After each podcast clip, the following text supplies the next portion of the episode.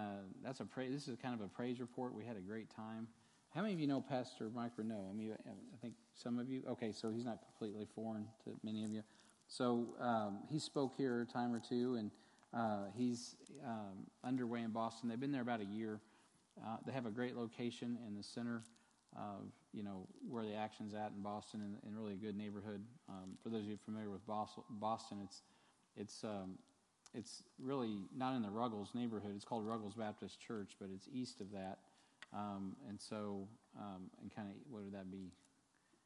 Northeast. So it's in a really prime neighborhood, just down the street, right on the right on the Boston uh, University uh, campus. Literally, the housing for Boston University is right across the street on one corner, and then just you know go a, a mile the other direction, you got Northeast University. You go up the street, you know, uh, uh, half a mile and you're at MIT. So just in a really good area. And then as you go uh, to the uh, east of there, uh, you get into more um, affluent areas, you know, leading up to the city center. So uh, very nice location, very stately old building. You know, uh, one of the first buildings there for Baptists in Boston.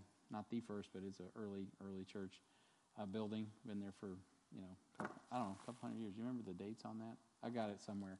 But it's the congregations uh, there started those churches, you know, 1700s, 1800s, amazing. So anyway, he's in this historic building, uh, sharing it with uh, several other churches. So his service times are on Sunday night and Tuesday night. And we landed on the ground and went to work right away.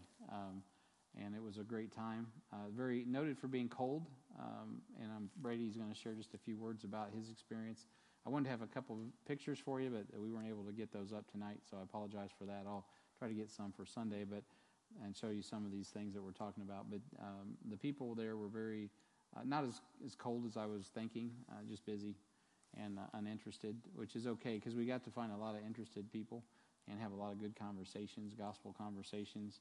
Uh, we didn't have a lot of you know bow your head and confess with your mouth activity on the street, and you wouldn't really expect that in Boston anyway. Um, but uh, we did make a lot of good connections, a lot of invitations. And, uh, and so I wanted to have Brady uh, come and just share whatever he wanted to share up in a, in a, you know, in a brief moment or two, just kind of give you guys an update.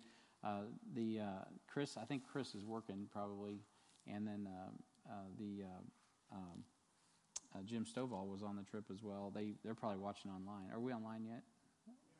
Okay, so Jim, shout out to Jim. Um, and so Jim Stovall, uh, Chris Cohen led the trip, and then me and Brady and uh, Jim were following Cohen's lead, and it was a great trip. So, Brady, you want to come up and just share a little bit about the trip? And we got you connected and directed right here. Good. so, yes, like uh, Brian said, I got to wrap six days into 30 seconds or more, so this ought to be fun. Um, first off, I want to say thank you and uh, collectively as a group. There we go. I can hear it. Um, I want to thank everyone in here for the prayers and online. That was a big, that was a big deal. Was all the prayers we wouldn't have been able to do anything without them. Um, all the people that we reached, you know, all the, all you guys were praying. We we're really grateful for that. Uh, I personally want to say thank you for praying for my household and uh, the people that took it upon themselves to go over there and uh, just visit with Holly and the kids, and and uh, that was a big relief uh, as I was gone. Um, so it was that was a big that was a big deal. So thank you guys for that. Uh, Boston was great. Like I said, I have to wrap six six days into 30 seconds. Um, as soon as the plane landed, we we hit the ground running. I mean, it was it was just fantastic. I mean, it was I didn't I did, I know Brian, but I didn't know Brian just like Jim. Uh, me and Chris are actually in HBI together, so we we we've fought the battle together uh, side by side. But to go out on the field is a whole different ball game. Um, so we were in this Airbnb, which was really cool. We all all everybody but Jim and Chris got our own bedroom.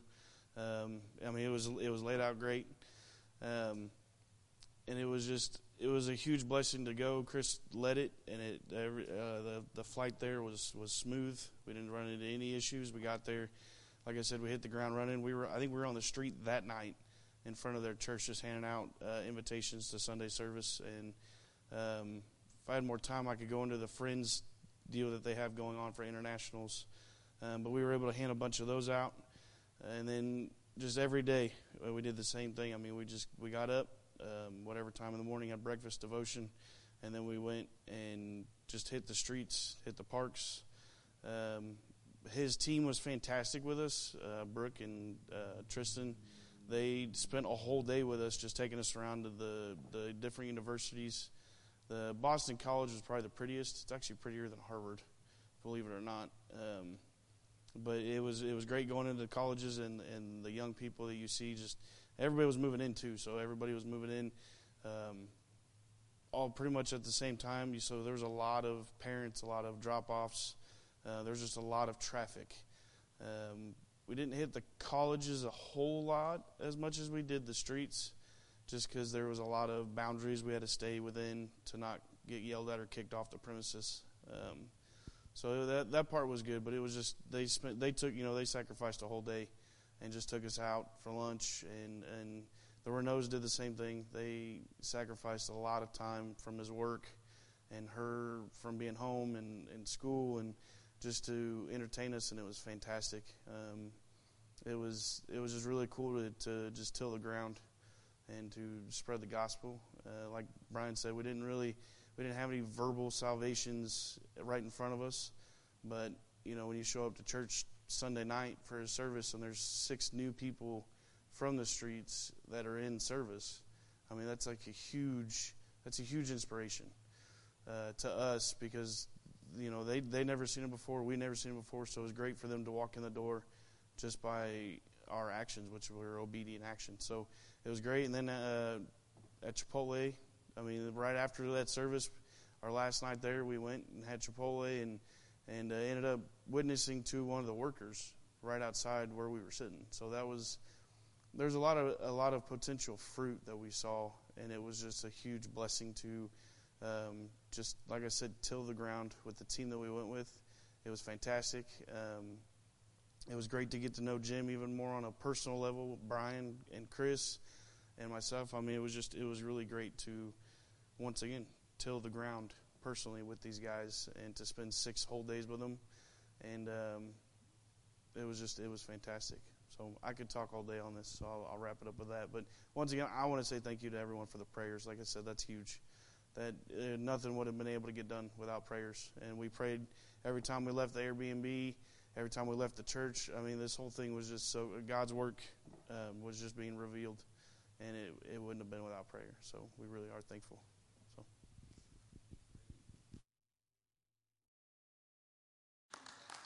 No, it's off. It just goes off.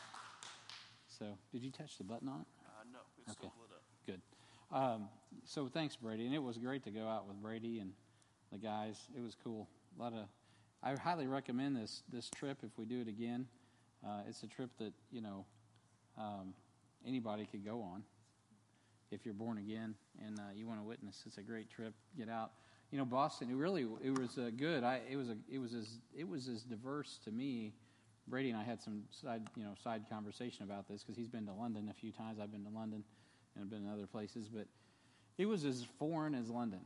It really was, even though the language is the same pretty much, the yaka and all that stuff. Uh, it was. Uh, it's a very. It's a different culture for us Midwesterners, and I mean, it's very good. And in some ways, it's it's uh, when you go to London, you expect a different culture because it's another country. Obviously, uh, it is another culture, no doubt about it. So in the United States, we know there's different cultures even within our own well within our own county, our own cities here.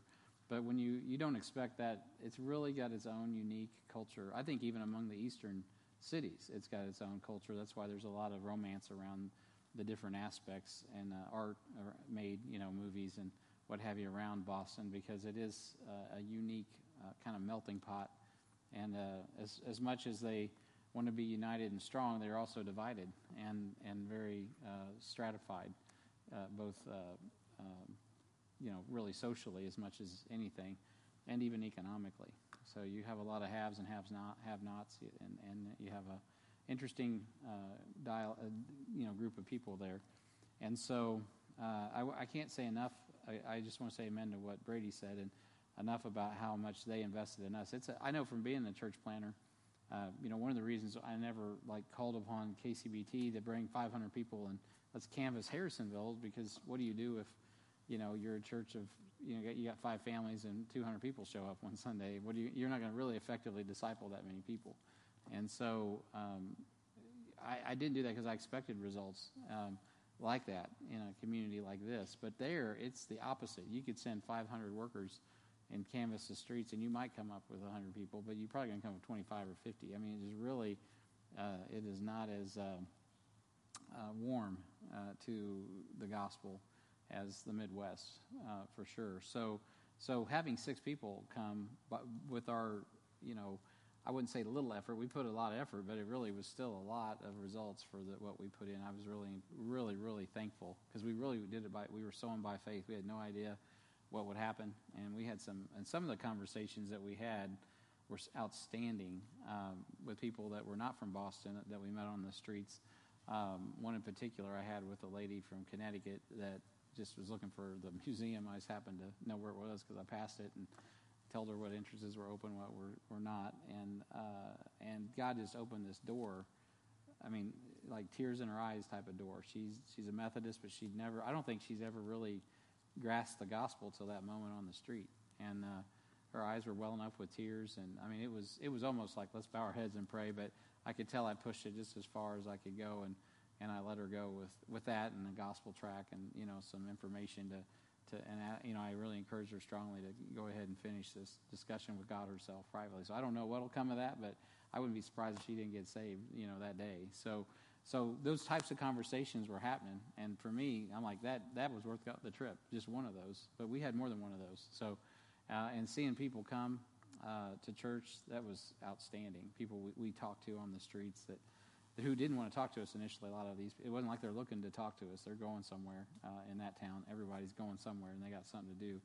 And uh, the the mass transit is is the foot and the bike and the and a few less cars and more public transit, you know, the subways and the buses and such. So, so to grab them and get them connected and directed was really cool.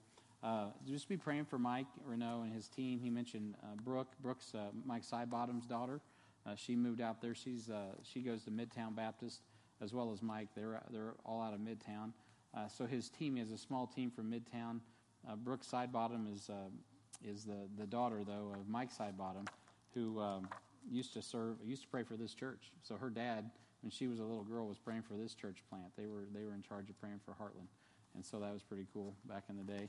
Um, and now I'm out out running the streets of Boston with his daughter. So that was that was really neat.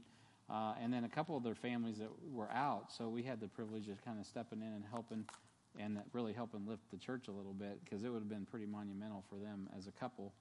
Really, is what it boiled down to uh, for people to pull off a church service um, you know, without the help that, that, we provided. So it was really good, just an encouragement. They could have done it, but it would have made it a lot more strenuous. So, so I think it was a profitable time, and and we enjoyed it. I, am going to try to. Uh, I don't know if Jim John, Jim is usually online, so if he's online, I might see if Jim and Chris could add a little bit Sunday coming up and kind of top off the report. But it was a good time. So be praying about that if we do it again. I've had some discussions with Mike about maybe some uh, strategically uh, using this as a you know doing some different things uh, as far as um, not different, but maybe a little bit more intentional with some things after being there and looking at it. And uh, and we found some good fishing holes too. Uh, I mean, some really is amazing.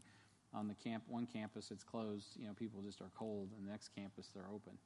And it's usually a difference between where they come from. You know, Americans seem to be a little colder than international students. So uh, and then he's also praying about, you know, the work in the suburbs uh, of, you know, where the families live and all of that. They live in Watertown, which is just uh, prototypical New England uh, community. And, uh, you know, this the whole lifestyle is different. You don't get your house and your yard and all that. You just can't afford it, you know. And so uh, they live in a house, but they share one floor with another. And if you ever seen any of those Boston movies, that's not unusual in Boston. So you share a house with someone else. And you know, you got one floor and they got another floor, two entrances or whatever. You share the drive, share the garage, share everything. So that whole communal system is is uh, is really built in. And for us Midwesterners, that you know, like our our property and our and our guns and our and our world out here and our independence, it's just completely. Uh, it's a good trip to really you'll want to come home when you're done. I promise you. You'll be like, man, I love the Midwest. So uh, it's good to be home, that's for sure. All right, so if you have your Bibles, let's turn to Revelation chapter 3. We're going to pick up where we left off last week, and um, this kind of part B.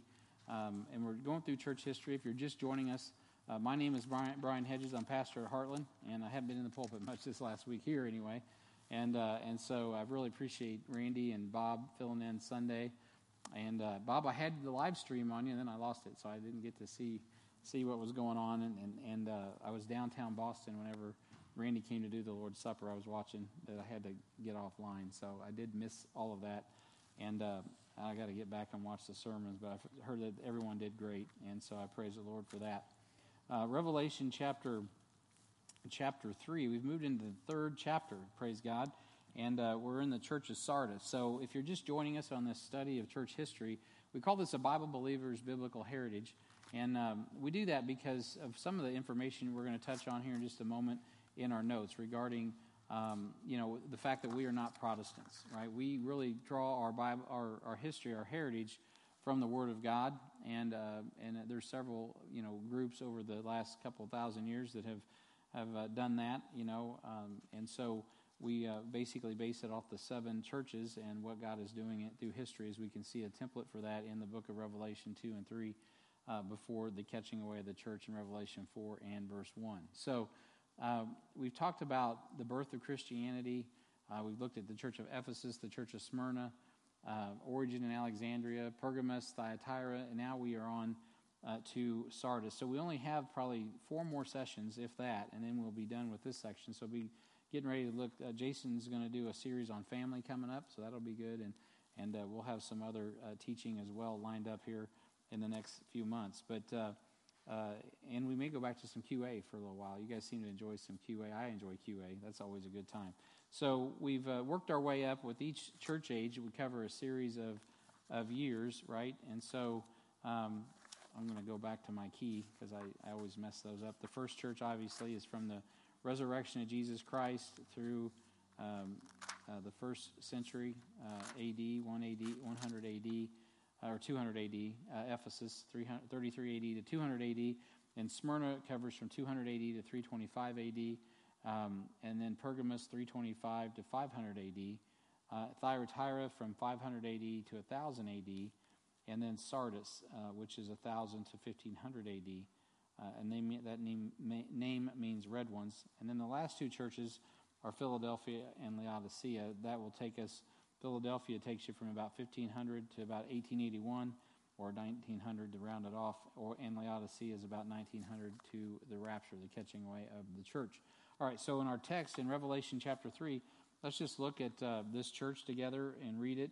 And I'm going to pray once more, and this time when I pray over the text, we'll pray for our brother uh, James Horton as well. So it says in verse 1 Under the angel of the church of Sardis, write, These things saith he that hath seven spirits of God and seven stars. I know thy works, that thou, that thou uh, hast a name, that thou livest and art dead. Be watchful and strengthen the things which remain that are ready to die. For I have not found thy work perfect before God.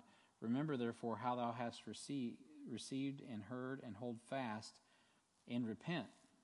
Uh, if therefore thou shalt not watch, I will come on thee as a thief, and thou shalt not know what hour I will come upon thee. Thou hast a few names, even in Sardis, uh, which have not defiled their garments, and they shall walk with me in white, for they are worthy. He that overcometh, the same shall be clothed in white raiment, and I will not blot out his name out of the book of life, but I will confess his name before my Father and before his angels. He that hath an ear, let him hear what the Spirit saith unto the churches. Heavenly Father, I just uh, want to pause again. I, I, we mentioned James Horton earlier.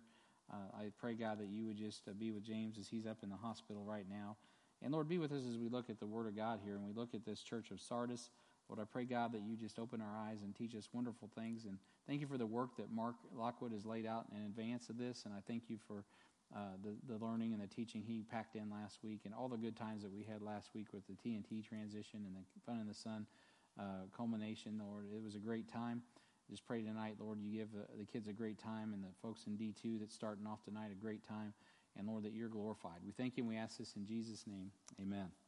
All right. So, uh, so tonight, Um, we are going to just pick up on our notes. So we've covered, um, you know, I got to back up. Let me just quickly go through where we've been. We've covered the uh, time frame. This church age begins in the middle of the Dark Ages. It continues till the times of the Reformation. We don't use that term Dark Ages anymore. They call it the Middle Ages, but it was Dark Ages for a reason. Are any of you standing here with empty blanks right now, wanting to get these filled in? Is everybody caught up? Let me ask that.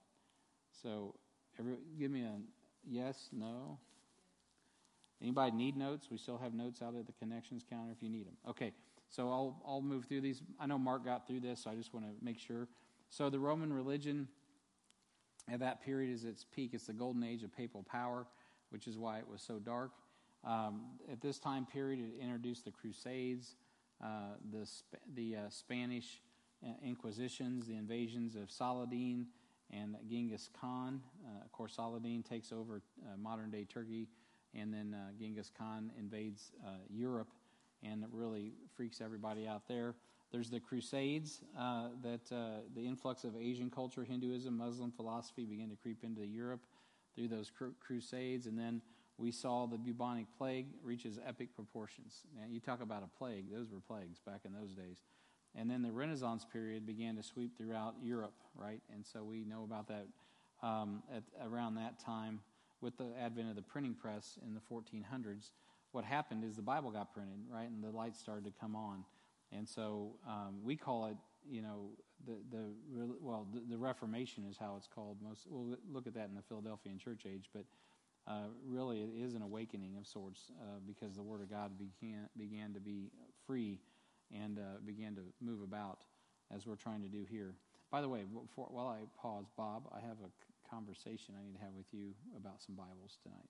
So uh, you can give move it, pass it on to Randy. But I just got a request for some, so I need to put in your court.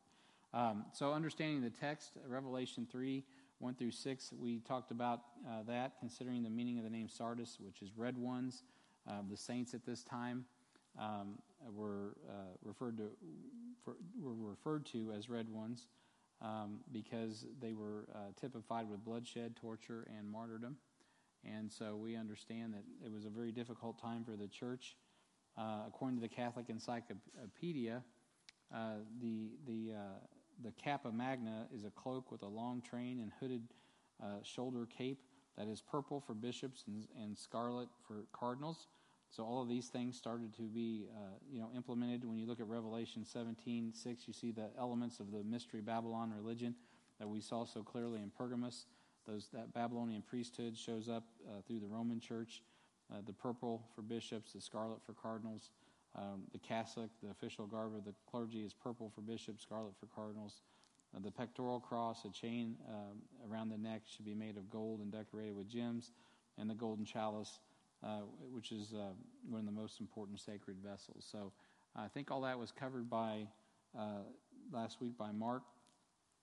Also, keying on the seven mountains and talking about the Vatican City and uh, all of those things. I'm going to I'm to skip over that. All the world leaders. I got a lot I could say about all of that, but I'm not going to um, for now. Um, it was interesting. I will say this: it's interesting to be at Boston College because that's a large Catholic university. JFK, uh, Robert Kennedy, you know, all of that stuff. Very nice. That's what um, uh, Brady was pointing out. I'm like, if I wanted to, if I just looked on appearances and was going to send my child to a university, that'd be the one you'd want. It's just the nicest, cleanest, just I mean, immaculate. It's just wonderful looking. Um, uh, so it's very seductive, you know, very attractive, and so uh, you just like, man, this is this is really nice. A lot of power brokers working there too, and so a lot of things happening on that campus, uh, directly related to what we're talking about here. So anyway, another moving on. So um, and so you guys looked at the uh, you know the great city that rules over the kings. Uh, Pope Leo made that medal uh, with his image on one side, and the Church of Rome symbolized as a woman uh, with these words, "Sedet super universum" around her, meaning the, the whole world is her seat. And so today in Europe, you have the, the imagery of uh, Europa riding a bull, the woman that rides a beast. So the same images are still there all over the place in Europe to this day. Uh, this is this is a little bit more tame because she was she was ruling and reigning at that point. Uh, today, it's uh, it's very much the imagery that you see in the Book of Revelations, just in your face. You can see it.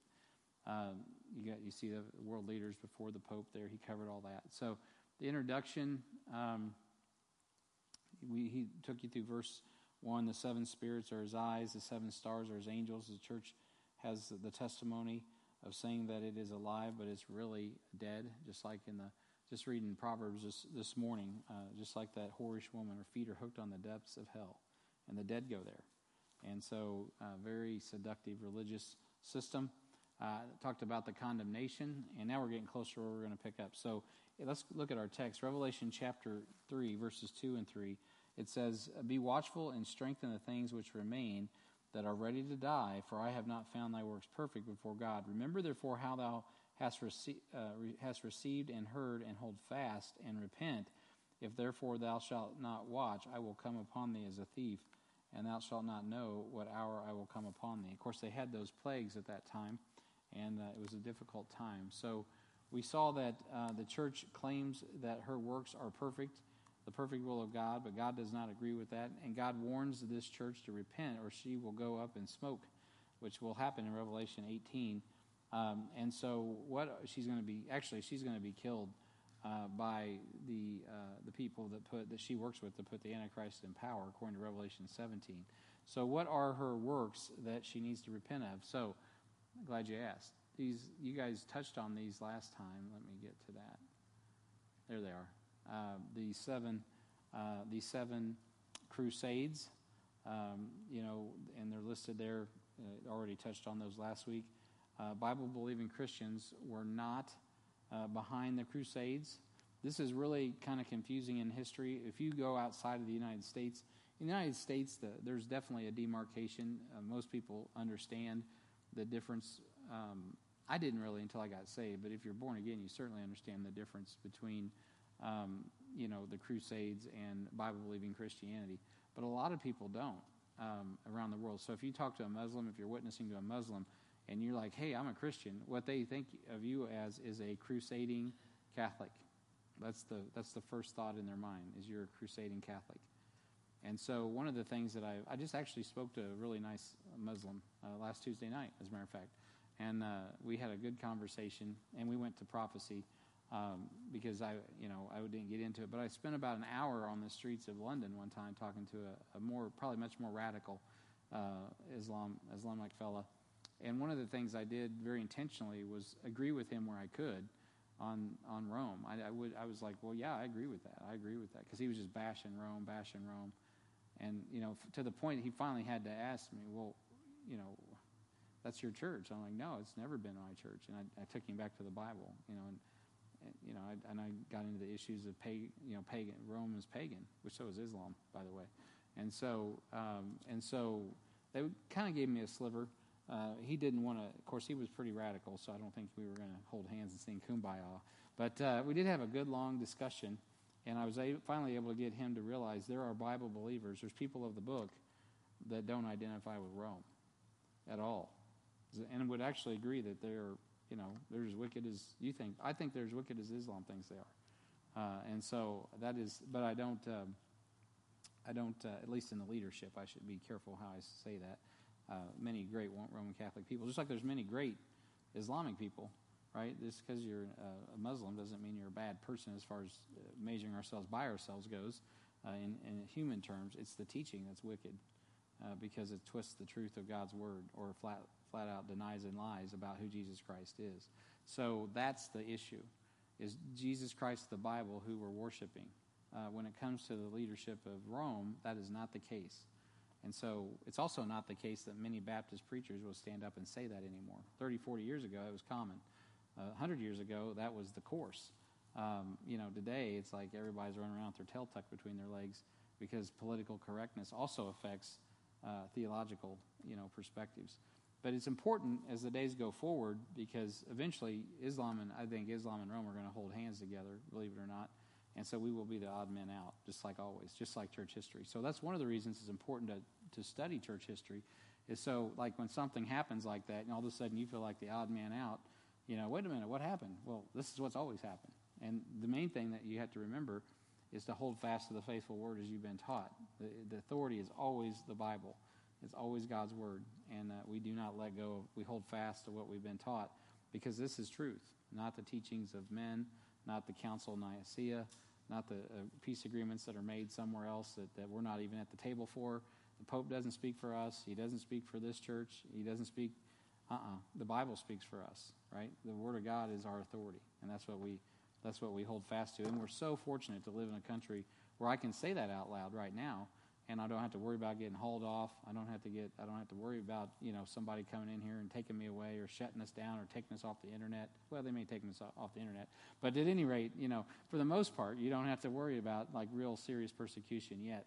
So, uh, Bible believing Christians were not uh, behind those crusades. That's important to remember.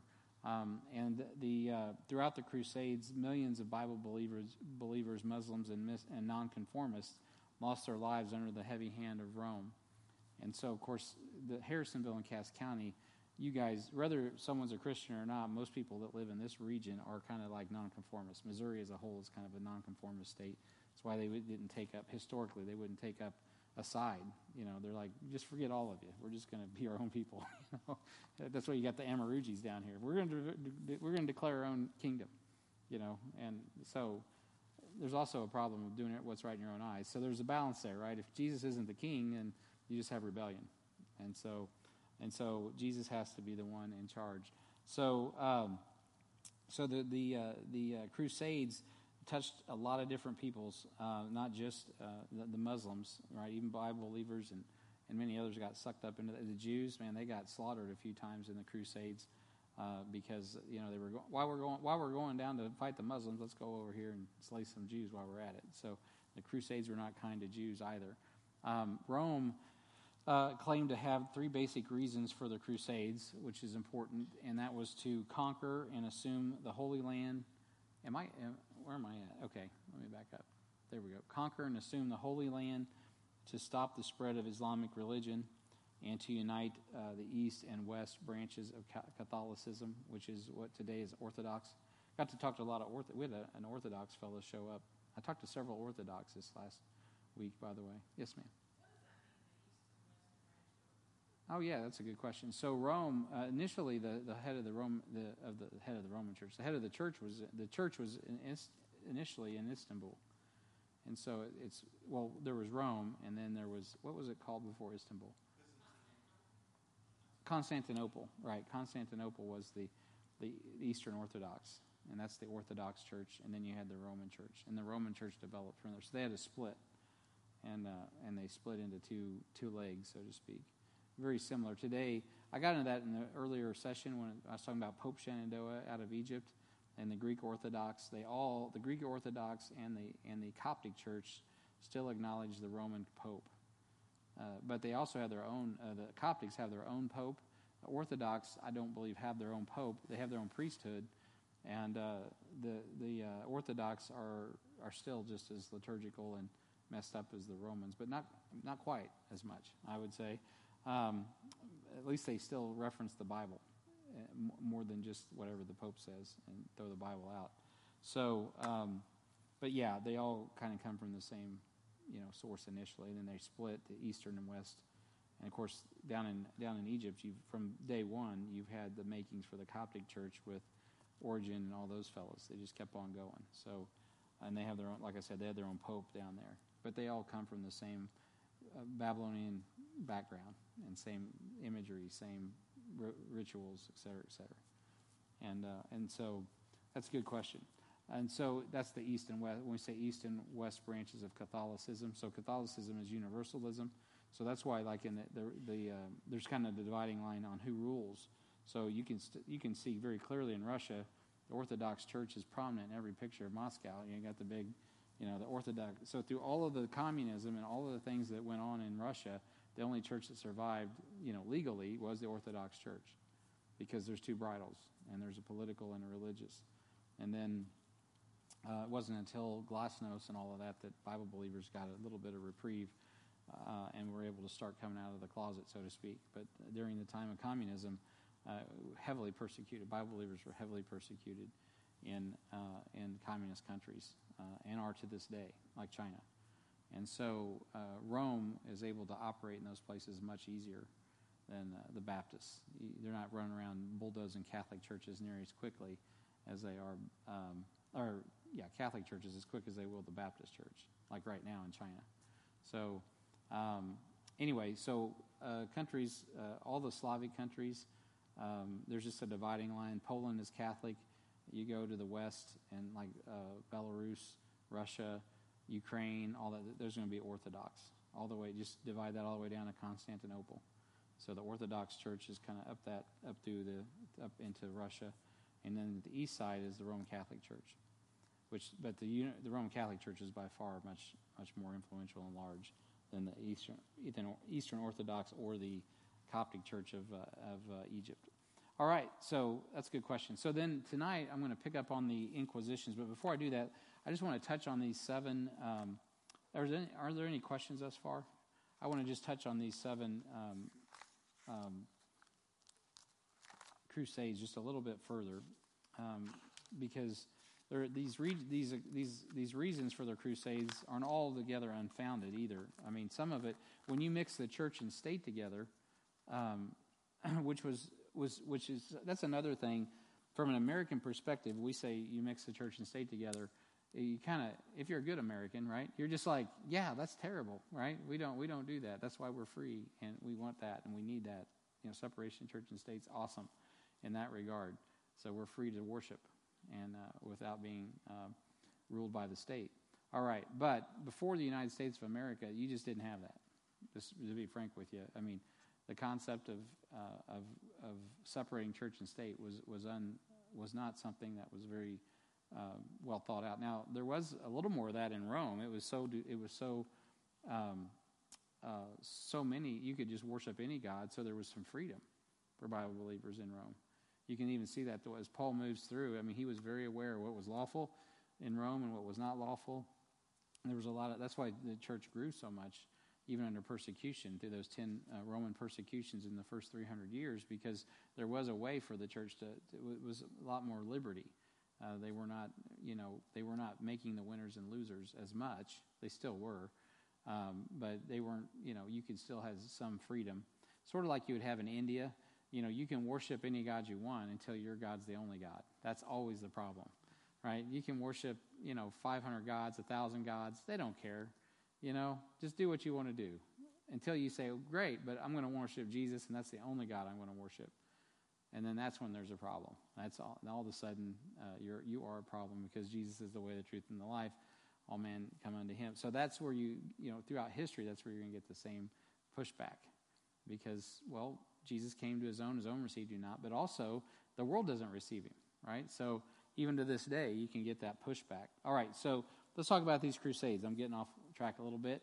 Um, so this was a bloody time. So the, the crusades, um, you know, the first one was, uh, was about 1096 to 1099. And early on, the Crusades had one goal, and that was just to recapture the Holy Land and make passage safe for those that wanted to make pilgrimage to visit the palace. Uh, to, I'm sorry, the places of the New Testament. So even in 1000 AD, tourism was a big deal. They wanted to get people uh, to be able to go and, and look at the Holy Land. It was a make their Mecca, their pilgrimage, just like Islam does. So this would bring commerce to Rome as they brokered uh, the travel land industry. And uh, I'm not making fun of that. That's actually really true. If you go back to 1000 AD, that was one of the motives. Uh, they wanted to have the Holy Land so they could have business and send people there uh, because the actions of the Muslims, right, 600 AD, and the Turks taking over control of the Holy Land during the time of Muhammad, Christian pilgrims were being persecuted or killed on their way to the Holy Land, and that's really bad for the travel business. So the Crusades were first proposed in a petition from the Emperor of Constantinople to Pope Gregory in 1074.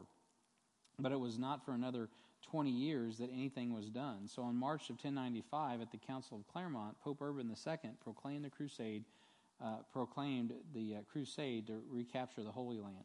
Which, by the way, that's why it's really not a good idea in this contemporary climate to say we're going to have a, gospel crusade. because if you have an eclectic group of people like Islam and people from the East, they hear a crusade, they don't hear gospel and they don't know what that means. They just hear crusade, Christians in a crusade. So that's really a loaded phrase, by the way.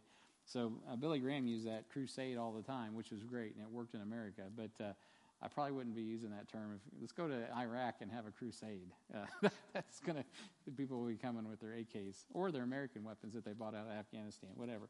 But anyway, so, uh, um, so the history records that Crusader, after Crusader, was interested primarily in establishing uh, their own land grant. So often they would fight over their other towns, declaring themselves kings of these kingdoms, such as Antioch or Tunis, uh, totally missing the point of the Crusades to begin with, right? So once they get going, they kind of become get their little fiefdom going, and they go, well, you know, I'm going to be the king of Antioch, or I'm going to be the king of whatever. I, I like this town in Syria. It's got a nice, nice restaurant over here, and you know, a good place for my sheep. I'm going to go ahead and become the king of this place. I got an army. Who's going to stop me? So that kind of stuff was going on.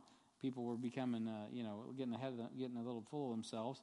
One historian wrote that it was the will of the soldiers and Rome that pushed the men to Jerusalem because their leaders were content to establish their own kingdoms along the way. So they weren't super motivated to get to the promised land. They were kind of like, well, you know, uh, we're gonna we're gonna go ahead and I'm getting to the Inquisitions, guys. So I'm not there yet. Does that say Inquisition? Yeah. I'll get there in a moment. So the first crusade was called the, the People's Crusade, which we have in our notes. It began with preaching of Peter uh, the Hermit. Sounds like a band, doesn't it? Peter and the Hermits. Peter the Hermit and Walter the Penniless. Um, and so uh, these two were able to incite the common peasants of France and Germany to go to war to retake the Holy Land. And the people were motivated by papal indulgence that declared all their prior sins were forgiven. So you can kind of tell how like ignorant people were. You know, the priest comes out and says, "If you go to war, uh, you know what? All your sins are forgiven." And they're like, "Okay, you know, I'm going to do that." And so um, they really had a grip over the people. Unfortunately, it's very sad and disgusting.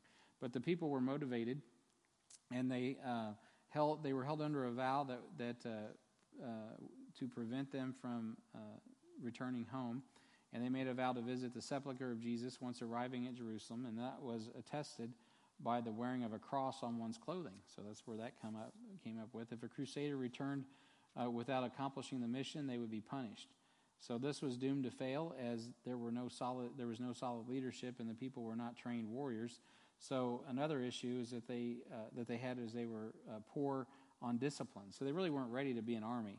On the way to Constantinople, in order to get uh, provisions they needed, they needed, they attacked the Jews that were living in Germany and other places along the way. And their reasoning was that if the goal was to kill the enemies of God in Jerusalem, what was wrong with killing them on the on the way there? Because of course uh, Rome uh, is very uh, anti-Semitic uh, for the most part, and uh, that reveals the Catholic Church has long held the Jews to be the enemies of God because they crucified Jesus. And that flies in the face of what God teaches us in His Word in Romans 11 28, by the way. So we don't teach that here at Heartland. This group was defeated by the Turks at Nicaea in October of 1096.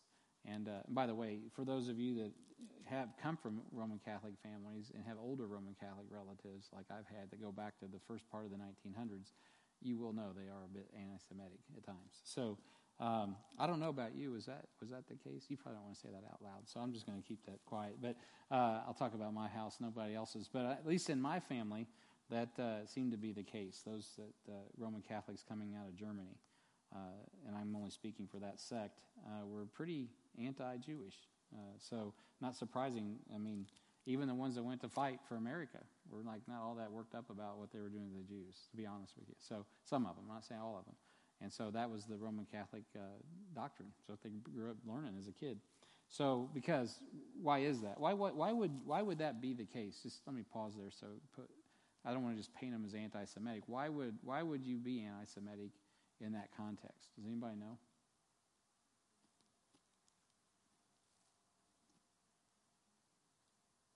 Does anyone know what anti-Semitic is? Okay, Get anti-Jew.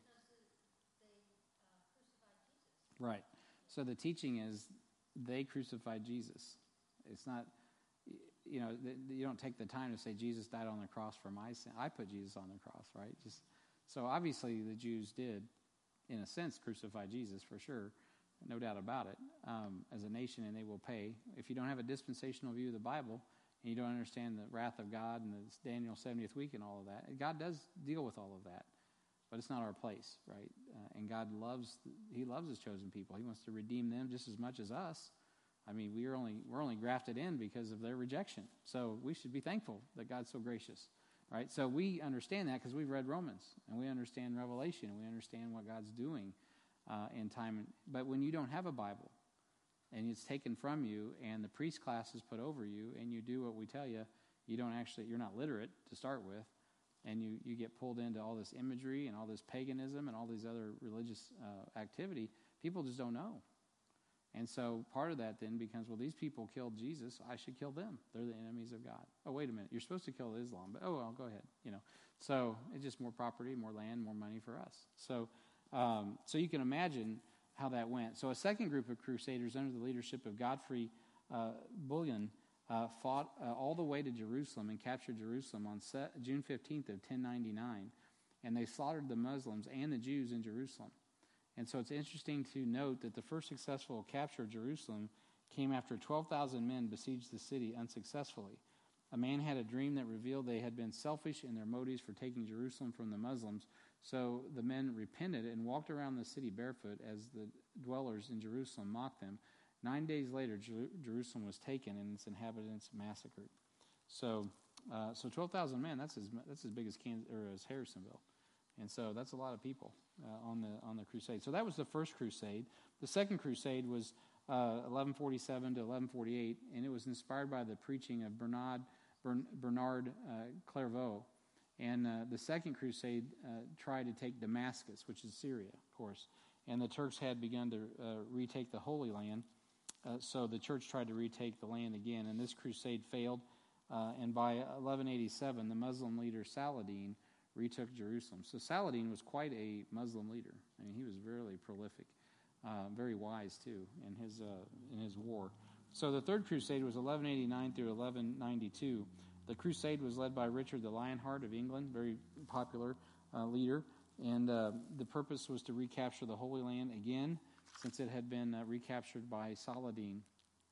So this crusade failed but a treaty was signed protecting the pilgrims. So Richard uh, even offered his sister in marriage to Saladin's brother and giving Jerusalem as a joint dowry. So, uh, you know, the kings of the earth, that's what they do is they marry off their kiddos to each other and build, you know, kingdoms and trade routes and make more money together. All right, so the fourth crusade was 1200 to 1204, and this crusade uh, was to capture uh, Egypt as a base of operations for future crusades into Jerusalem. So they kind of needed a, a, jumping off point. Uh, and so they ended up conquering uh, Constantinople and the Eastern Church, and they also uh, pillaged many of the relics and took them back to Rome. Uh, this further deepened the hatred between Roman and the Greek Church. So you're getting up to about 1200 AD at that point. And then the fifth crusade was in 1212. That crusade was known as the Children's Crusade. And I don't know how much Mark talked about that last week, but it, it, man, that was terrible. It was based on the on the vision of a shepherd boy in France, and the idea was that the innocence and purity of children assured victory. But the group was about 100,000 between 8 and 17 years old. These are children, uh, and of course, a 17 year old at that time was a man. But many died of hunger uh, and war, and the rest became slaves. Uh, and I have other accounts I've read where they got to this, the southern shore there on the Mediterranean in the south of France or Spain, I don't recall which, and immediately the Muslims just took them. I mean, it was over. I mean, just so sad. I mean, it's just heartbreaking to think about. If that was my little nine, ten year old kid, I just would be devastated. And uh, if they didn't kill them, they became human slaves, which God only knows what that means, you know. So, um, so anyhow, that didn't work very good. The Albigensians were blamed and uh, heavy and heavily persecuted in the later Crusades. So they, the Albigensians were Bible believers like us, and they they ended up becoming the goat. Uh, why the Crusades didn't work uh, because they were heretics and and uh, you know it was their fault. God couldn't bless. So the seventh, uh, the sixth crusade was led by Frederick II of Germany and William of Holland. Frederick agreed to split Jerusalem with the Muslims, and we're still working with that deal. And he crowned himself king and was excommunicated by, excommunicated by the Pope. Uh, once he did that, he's like, "Hey, Pope's like, hey, wait a minute, I'm the only king around here. King. you ain't taking back my job." And so uh, he was done. Seventh Crusade was uh, 1248, not long after that, and that was the last crusade led by Louis the uh, Ninth of France. It was complete and total failure as the will of Allah defeats God's will. So um, that's where that ended up, and of course, the, you still see where the Muslims are today, all surrounding Jerusalem. So uh, there you go. So that's a little bit about world history through the, the eyes of the Crusades. Now we're going to talk about the Inquisitions, which gets us back to where we are in our notes. So the Inquisitions, these are probably the most horrific and barbaric events um, uh, in the history of mankind. They are they are really terrible.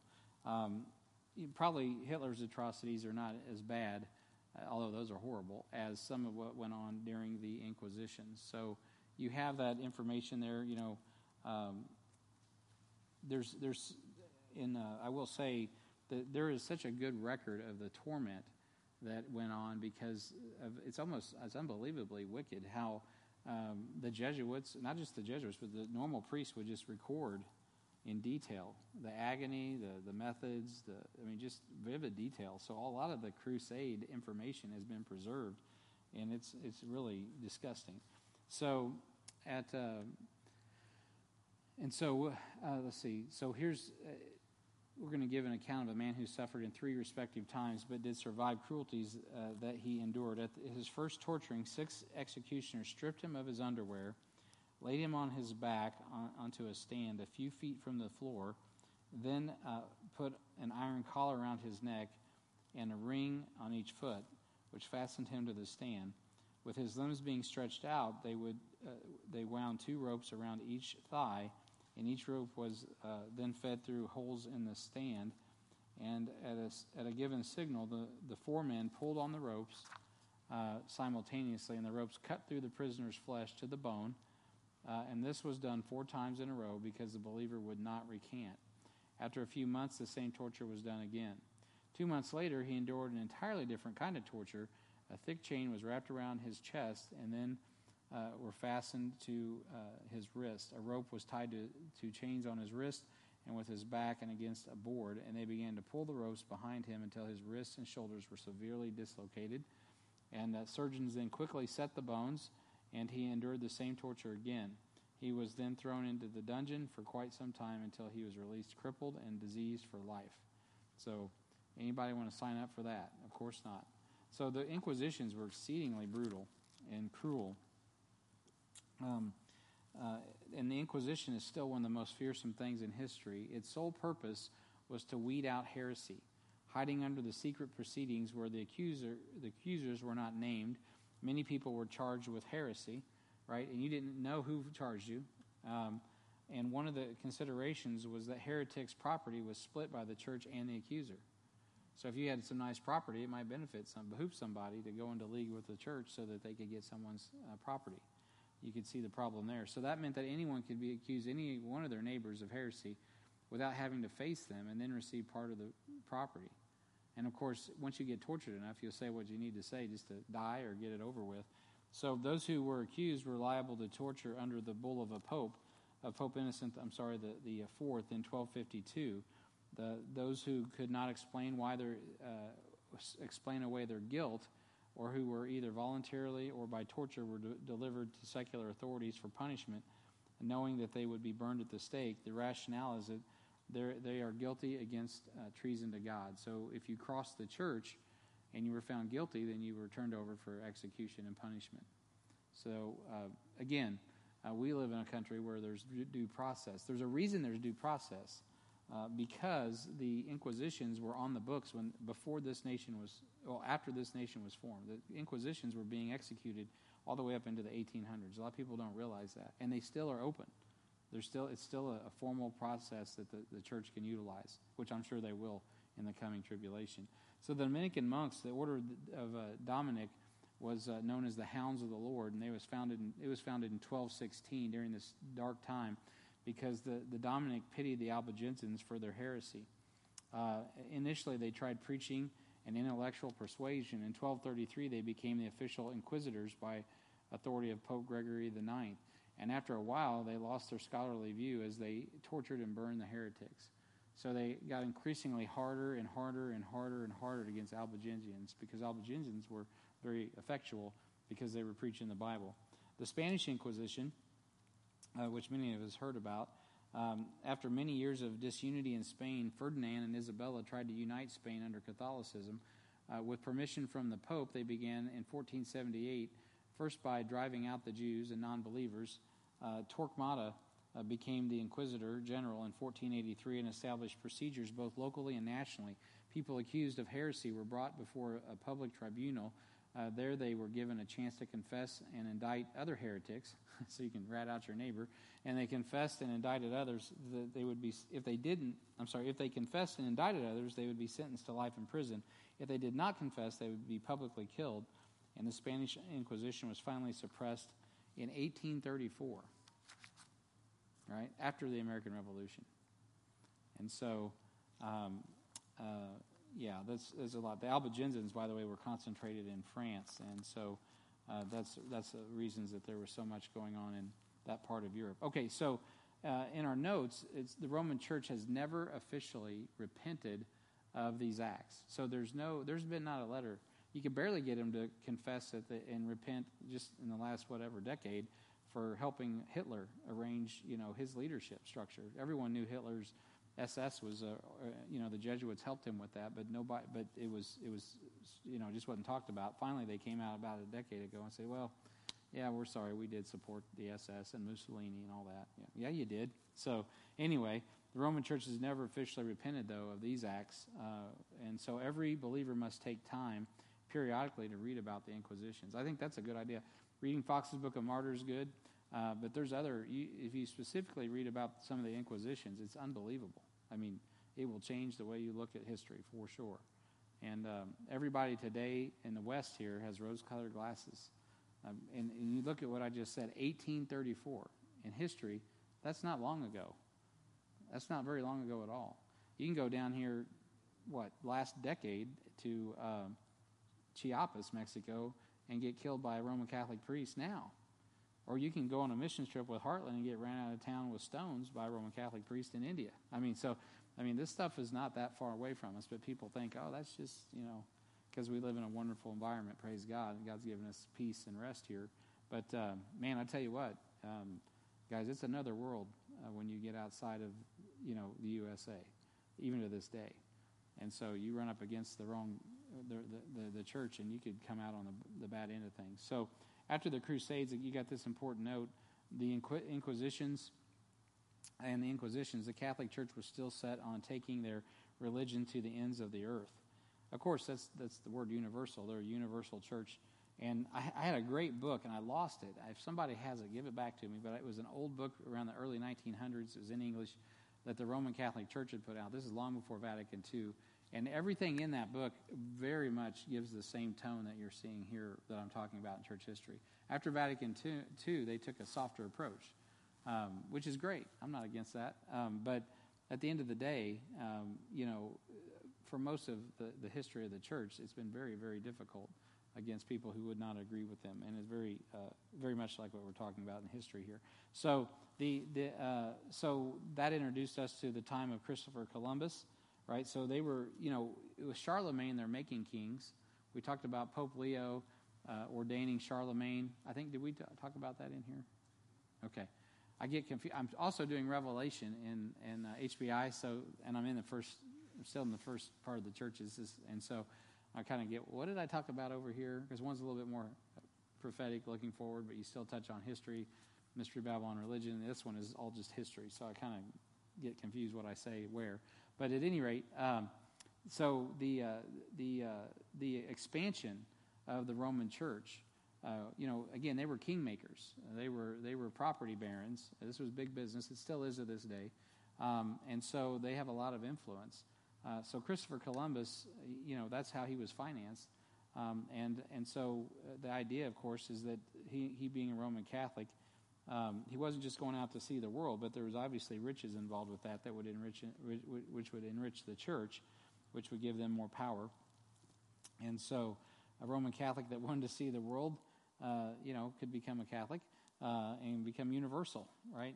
But you know, there's those has the Nina, the the Pinta, the San Maria, God's providence, and the flock of birds. What's that about? Well, it is interesting as as he was as the uh, Columbus was coming to this land uh, I believe God directed him away to the south.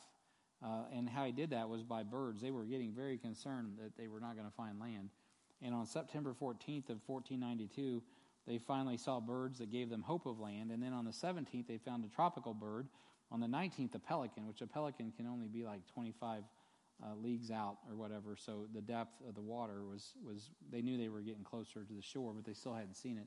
And then on the 30th of September, there was tropical birds. And then once they saw tropical birds, they saw large flocks of birds, which they actually then directed their ships to follow those large flocks of birds, which is wise, you know, for a sailor.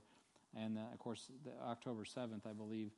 Uh, I don't know, when did they land? Does anybody know what date it was? I don't remember. Huh? October 10th. So about three days later, they hit the hit the shore. So, um, and of course, that was a that established the Catholic presence to the south of uh, you know the southern part, which ended up becoming Mexico and um, the uh, Caribbean islands and all of that. And so, um, so there's commendation, Revelation three four. So it's not all bad for this church. Praise the Lord. So I give you I've given you that, and that's in your notes. So let me pause there. and by the way, just to keep history straight, since we're talking history, it is very well documented that the Norse were here long before Christopher Columbus. It's just not taught in school that way. So I wonder why. So, well, because Rome wants to take credit. As a matter of fact, Mexico still wants some of. They want. They want to go. Anyway, I won't get into all that. There, there's a lot of tension. You know, the Spanish-American War and all that stuff.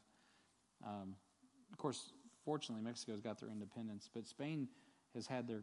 You know, they still have a league here. If you can, watch, you can see it. Uh, a few years ago, the uh, leader of Spain yelled at uh, the guy that ran.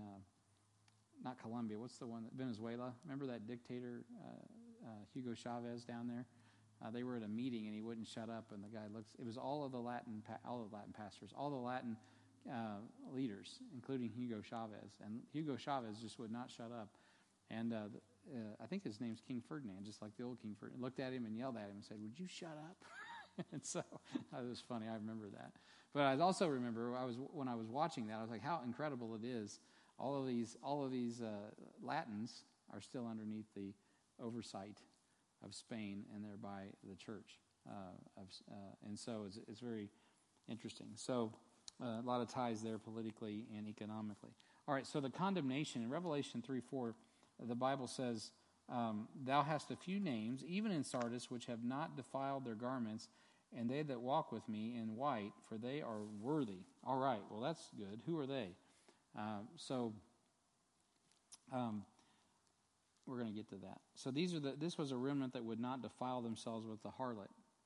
They stayed pure, which they were separatists, just like Baptists. So these were saints that were never part of the Roman religious system.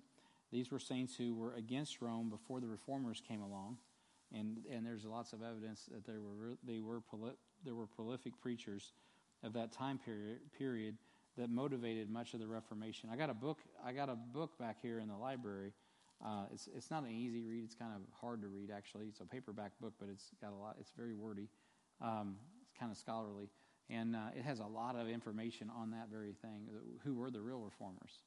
I forget the name of it now, but uh, it's in the library. It's a white book, and it has the title "Reformers" in it, and uh, it ha- it's that's the essence of it. It's it's escaping me right now, but that's a good book to read on that. There's good works out there on uh, you know Tyndale's being influenced and other preachers and and uh, people motivated by Bible believing preaching. They weren't called Baptists at that time, but in essence they were Bible believers, and uh, they were not part of the Roman Church, and they were definitely predated the Reformation. So. Um, and another important note is Baptists are often referred to as Protestants. And I told you I'd touch on this earlier. We are not Protestants. Uh, our spiritual lineage did not come out of or attempt to reform the Roman Catholic Church. So we are uh, at Heartland, um, Living Faith Fellowship, all the churches that we fellowship with, uh, in large part, there are today there are more Baptists that are going Calvinistic, which then puts you in a reform camp. Um, but historically, most Baptists were not reformers or counted themselves as part of that reform. That's why there is a separation of church and state. Congregationalism was taking off in the in the colonies because there were Baptistic preach there's Baptistic preaching going on. So uh, Roger Williams and guys like that were preaching the Word of God, and they were Baptists, the first Baptist churches in Rhode Island, and uh, preaching the Word of God. John Smyth and guys like that. So um, that that that you know that force a lot of those guys that were in a in a uh, reform um, uh, a reform model like uh, for instance Jonathan Edwards who I give all kinds of credit to um, he was magistrate he was religious head he was He was everything to his community, and he was the local. I mean, everything fell upon the the the, the pastor, the bishop of that community. Uh, but yet he was working out. He could see, if you go back and read his stuff, he could see that, you know, being born again into the church wasn't working.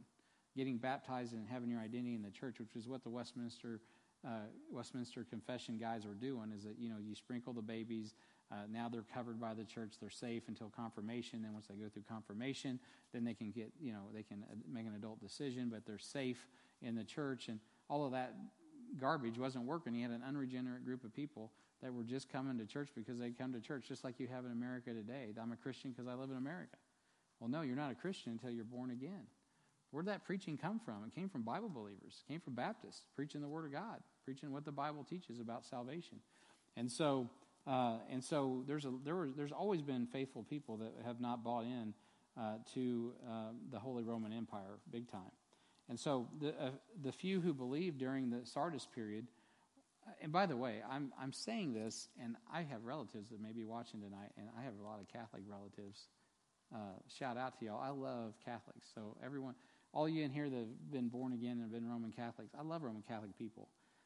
I'm not mad at Catholics. Just want to make that declaration real quick. Um, I'm just talking about the history. And so, if the history makes you mad, and you're like, man, you hate Catholics. I don't hate Catholics. I love Catholics. I don't have a problem with Catholics. But I'm just telling you the truth about the church. It is what it is. I mean, just watch The Godfather, man. I mean, come on. Even the world, even Martin Scorsese knows that. So everybody knows that if you're paying attention. So, uh, anyway, so it is what it is, and it's a sham. So, um, you know, if that makes you mad, then I can't help you. But Jesus loves you, I love you, and God bless you. Okay, so Albigensians, and uh, these are some names that, that uh, did hold fast. The Albigensians, uh, Bulgarians, well, you've heard of Bulgaria, uh, Waldensians, Cathari, um, the Petro, uh, Bu- Petrobusans, Busians, I think, Petrobusians, the uh, Arnoldists, I think they live down here near Adrian, the Hussites, the Henrich, some of you get that, Hen, the Henrichians, Henrichians, I know some Henriches. So uh, the the Pneumatians, uh, the Lollards, and the Anabaptists. So that's a pretty large swath of uh, Bible believers. That's why this is called a Bible believers biblical heritage. You don't see the term Baptist show up until you know the much later, um, but these are the groups that are holding it down uh, through that that period of the Dark Ages before the Reformation. So these groups are also branded as heretics. So as you go through church history and you read Philip Schaff, most of these groups are going to be heretics. So why are they heretics? Because they do not go along with Rome. And so you got to read with wisdom. So there are at least uh, five major uh, points of theology that all these groups had in common. And, and so, just to be clear, we kind of romanticize these sometimes. They didn't all believe, I mean, we wouldn't want to fellowship with all these groups, okay? but they had tenants in them that, that, that kept them free. Here are, and that's what we're going to look at, and you have them listed in your notes. The Bible alone was the final authority for all matters of faith and practice. That's huge. Even for people that don't get it right, I mean, at least they believe that's the authority. That means there's an opportunity for correction. Once you take the Bible out of someone's hands and you say, nope, the mystical universal church is now your authority, you are in big trouble. That's why this book is what it's all about. That's why we're out here in the armory making Bibles right now.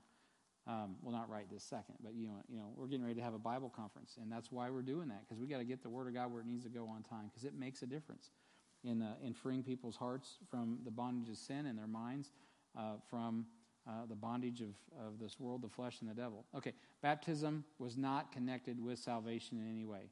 Now, some of these were still sprinklers, uh, and some weren't. Many, though, were baptism by immersion only right? So, uh, so that was also, uh, you know, a plus. Separation of church and state, no state churches. Uh, that is definitely uh, very um, prominent. You know, separating the church from the state, from the principality that, that ruled. So the sovereign was no longer uh, the king; the sovereign was God. So back in this, again this time period, that's when you have the Magna Carta, right, 1200 A.D. So the Magna Carta comes forth, and that was the primary uh, revolutionary thought was that you know what, um, King, you're a subject to God, just like we are over here. Us dukes are subject to God. You're subject to God. There's a higher power than you. I mean, we're like, well, yeah, duh. As Americans, we know that. We're like, yeah, he puts his pants on like we do. Everybody's going to answer to God. But that's not how the, the society operated. So actually saying that, you know, you are subject to, the, to a higher power, to a king, uh, or to a, you know, a land baron was like, he has to treat people with a certain amount of, of uh, respect, else he forfeits his responsibility. That is the very premise. That's why the Magna Carta is so big, because the premise of it, which was taken on steroids with the founding fathers here in the United States, uh, was that, okay, then King George has done the same thing. He has abdicated his uh, opportunity to rule over us, and we are going to form a more perfect union by God's grace. You know, we're going to trust God to do this ourselves. That He doesn't, because He's He's He has He has uh, forfeited His right by the way He's treated us. Taxation without representation uh, in Boston, right? The the, the Boston massacre. Uh, all of the things that they had as their, their list of reasons. Plus, all the Baptists were getting persecuted big time. And so Baptists were really a big part of that. They're like, yeah, let's get this guy, get this bozo off of us. And so, uh, and so that was really uh, a big part of that. And guys like Jonathan Edwards, before the Revolution, were already sorting this out. So Madison was able to call on Edwards' uh, writings because what Edwards was doing was sorting out, in a congregational sense, how do I get my congregation regenerate? This whole thing of being the head of the, the community, the head of the church, the head of everything, and everything being under my thumb is not working, right? We got to separate this ecclesiastically from the political. So he had writings on that. He died at like 53. He wasn't very old. And, uh, and, and of course, the framers of the Constitution, uh, Madison and then Jefferson and others, were able to, you know, continue that thought forward. But all of that comes to the, the idea that there's a higher authority that the king is not the ultimate authority. Yeah, God may, in his providence, has put him there, and we should honor the king and we should pray for him. But at the end of the day, so they said, you know what, let's just do this. Let's just not have it. Let's just get rid of the king, and we're going to do it based on the people voting. So mix the iron with the clay and see what comes up with it. So eventually the Antichrist. But anyway, that's another story. So, uh, so the, at the end of the day, these things were being worked out through Bible believing people preaching the Word of God. And they would never pray to any other person that was dead uh, nor give any credence uh, to the mythological place of purgatory. They knew that was a sham. It's not in the Bible. Uh, and they, they completely rejected the Roman Catholic Mass and anything connected to it, and they rejected the Eucharist uh, as they should have outright. So uh, these groups, these Albigensians, the Waldensians, and all those the, the, that, were, that were listed there, the new uh, Manicheans, uh, and so on and so forth. The Lollards, man, the Lollards in England, babbler, that's what Lollard means. Same thing they called Paul. What's this babbler going to say? Um, these guys turned the, I mean, they turned the world upside down. Wherever they were preaching, things were happening. All right, so uh, so let's talk about God's uh, credence and counsel. I was wanting to talk a little bit more about these groups, but we'll pick them up later. Uh, verse 5 is often used to teach that you can lose your salvation, so let's just stop there and uh, we'll wrap it up. He that overcometh the same shall be clothed with white raiment, and I will not blot out his name out of the book of life, uh, but I will confess his name before my Father and before his angels. So it guarantees that anyone who overcomes will not be blotted out of the book of life, but Jesus will confess his name before the Father and before his angels. So the proof text for that uh, is, Revel, is Rev, Revelation chapter um, or 1 John 4 4 and 1 John 5 4, and I got to be done because I'm out of time. Everyone needs to hear this message, um, but uh, too bad they will not. So 1 John 4 4, real quick, I'm going to read that. Says, Ye are of God, little children, and have overcome them, because greater is he that is in you than he that is in the world. 1 John chapter 5, verse 4 says, For whatsoever is born of God uh, overcometh the world. And this is the victory that overcometh the world, even our faith. Faith comes by hearing, and hearing by the word of God. And so, also, like I've been teaching in the in uh, Sunday morning, when you get in the general epistles and Revelation, you have to be very careful about applying salvation doctrine outside of what you know from clearly in the Pauline epistles. So, because they're transitional books into the coming tribulation period. All right. So, ready break. We're done. I used every spare second I had. I appreciate your attendance. Are there any questions? I went through a lot in a little bit of time. Are you guys are you tracking with me? Is this still interesting? Are you ready to check out? Yes, ma'am. Uh, that's a good question. The date of Joan of Arc, she was in France. Isn't she about 1100 or so? Somebody look that up, Google it, and uh, tell me the answer. I don't rec- recollect. Um, I don't think so. When did Joan of Arc live? Oh, 1412, May 30th. So she was way late. Not she was in this time period though. So in the 1430s. So next time we get together, we will we'll be moving into the Philadelphian church age, which is 1500 to 1900. So, yeah, she was just right before uh, that era. So right right as the the Gutenberg press was getting ready to come out and revolutionize the world with the technology of the written word. All right, so um, or the printed word, I should say, not the written word. All right, thanks for your time. Thank you for the opportunity. It sounds like the kids are still doing some happy birthday action over there, so we're not too late, but I will get you out of here so you can pick up your kids. Thank you for coming. If you're just joining us, you're online, you can still, we're in D1 tonight, or D2 tonight. Not too late to still get in D2. If you've been through D1, you still want to jump in, um, uh, sign up, or if you can't sign up, see Jason McGuire, uh, see Luke Fleshman. We'll see what we can do about getting you involved in that. Uh, I think we've got we got a pretty good class. I think we got like 10 people in D2, so that's awesome. Um, and so praise the Lord for that. Also, remember the Bible conference is coming up. Make sure to get online and sign up for that so we have an idea how much food to prep, where you're going to work, and all that because uh, Randy and Bob are going to need to know how to arrange all that. So be praying about that. Give toward that. Uh, we got about 19 days before that launches, and it's going to be a great time. It's going to be a good conference this year. So let's pray. Heavenly Father, we thank